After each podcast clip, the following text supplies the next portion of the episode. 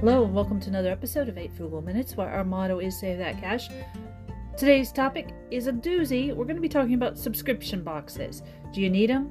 Should you get them? Should you cut them? We'll be discussing what is out there and why you should or shouldn't get one to help with your budgeting. All right, let's get started.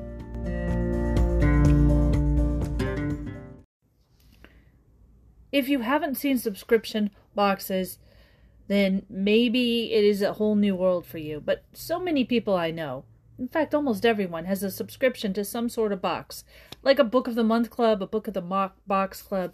It's one of those things where you have a particular interest, and then you hook up with a company and pay them a sum every month, and they send you interesting items about that particular subject. So that could be a Book of the Month Club. It could be a sock club where every month they send you different types of socks.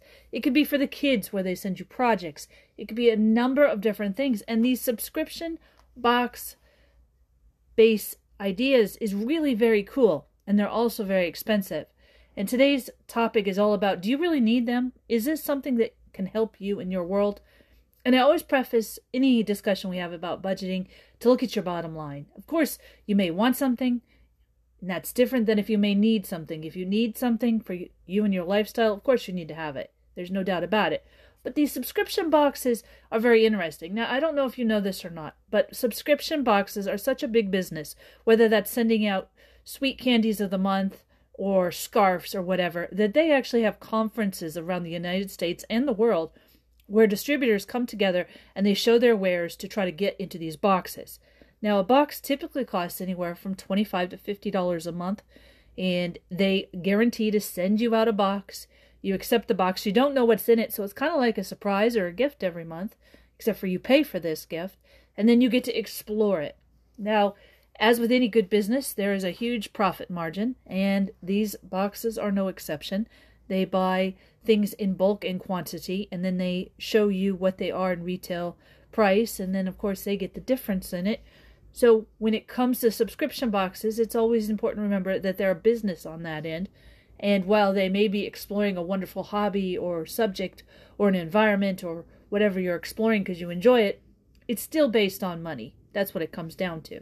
So when you receive these boxes every month, and let's just go, for example, like a snack box, and only because I know someone who recently got a snack box with her subscription, she opened it up. There were three types of snacks in there. One was a candy, one was some sort of pretzel, and one was some sort of potato chip. And I said to her, you know, this would be a very interesting experiment. Let's see how much this costs if we go to Amazon as a Prime member, free shipping, and see what it would come. Now, to give you some back feed on this, basically she pays seventeen dollars to eighteen dollars a month. I believe there's tax on top of that for this snack box. Every month she gets three different snacks sent to her between the seventh and the tenth of the month. So she expects these snacks to come in. She tries them out. She gives her feedback whether she likes them or not. It's like a good gift for her. Hence, she doesn't even think about it. All it does is show up in her in her mailbox and she's excited. So it's a great thing. Now when you go to Amazon and you look up those three items, the potato chips, the actual pretzels, and the candy, they sent four ounces of each, so it was total a uh, twelve ounce serving of everything together, four ounces of each. Um, we couldn't find the four ounce packages in the actual Amazon, so we priced it for the eight and twelve ounces. Uh, for the candy, the candy was three sixty-nine for twelve ounces. For the chips was one forty-seven for the eight ounce, and then for the actual pretzels, it was two fifty. So it came to be right under ten dollars. Plus there's free shipping for Amazon.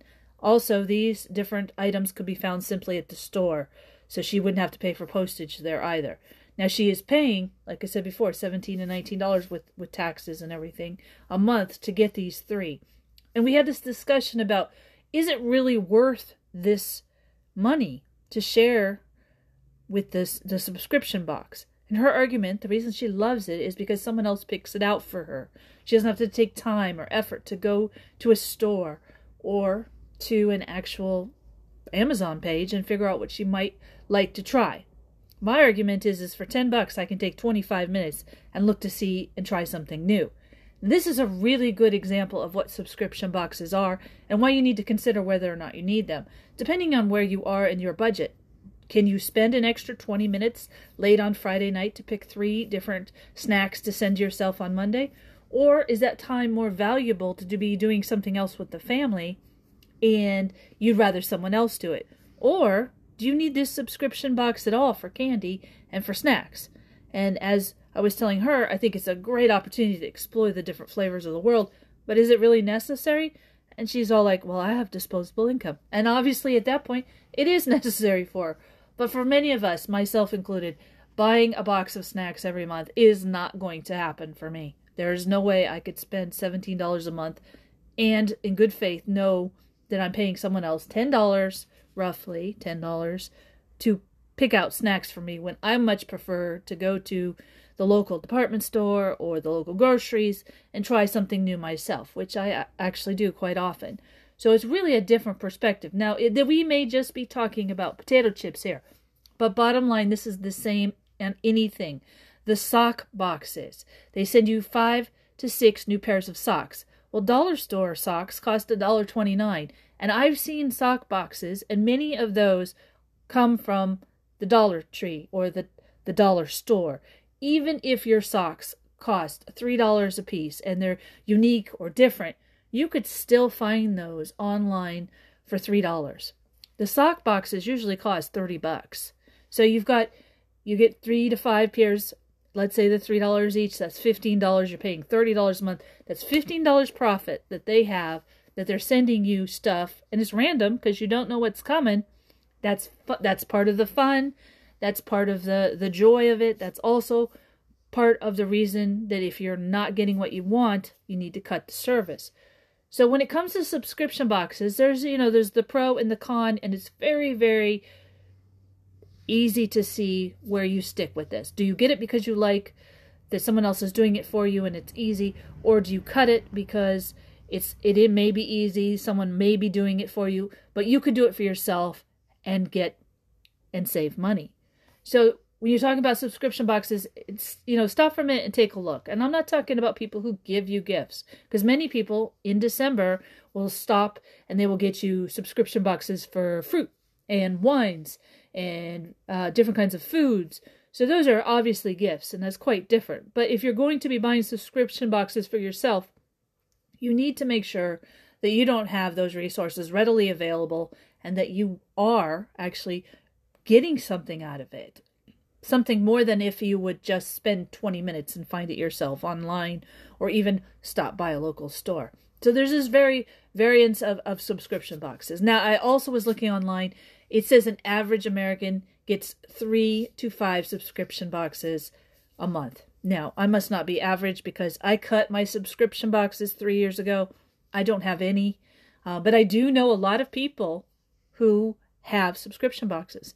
Again, fruits, candies, flowers, uh, socks, ties.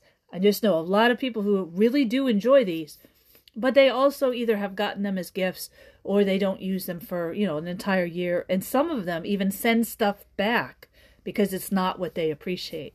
So it's really one of those things where, you know, a lot of people use subscription boxes, and it could be one of the things that you could do to cut your budget and definitely save some money. Wow, we're all out of time. But you know, the subscription box business is a big thing. And if you get a chance to look at these different subscription box conventions, you ought to take a peek online. They're absolutely amazing. Anybody and everybody can put together products to have a subscription box to, to share with people. And then they develop this interesting clientele, and they send out boxes every month. It's quite fascinating. Now, on the consumer end, we need to ask, do we really need these boxes? That's for you to decide. But think about what kind of things you have available, and if you can put together your own box and save some money.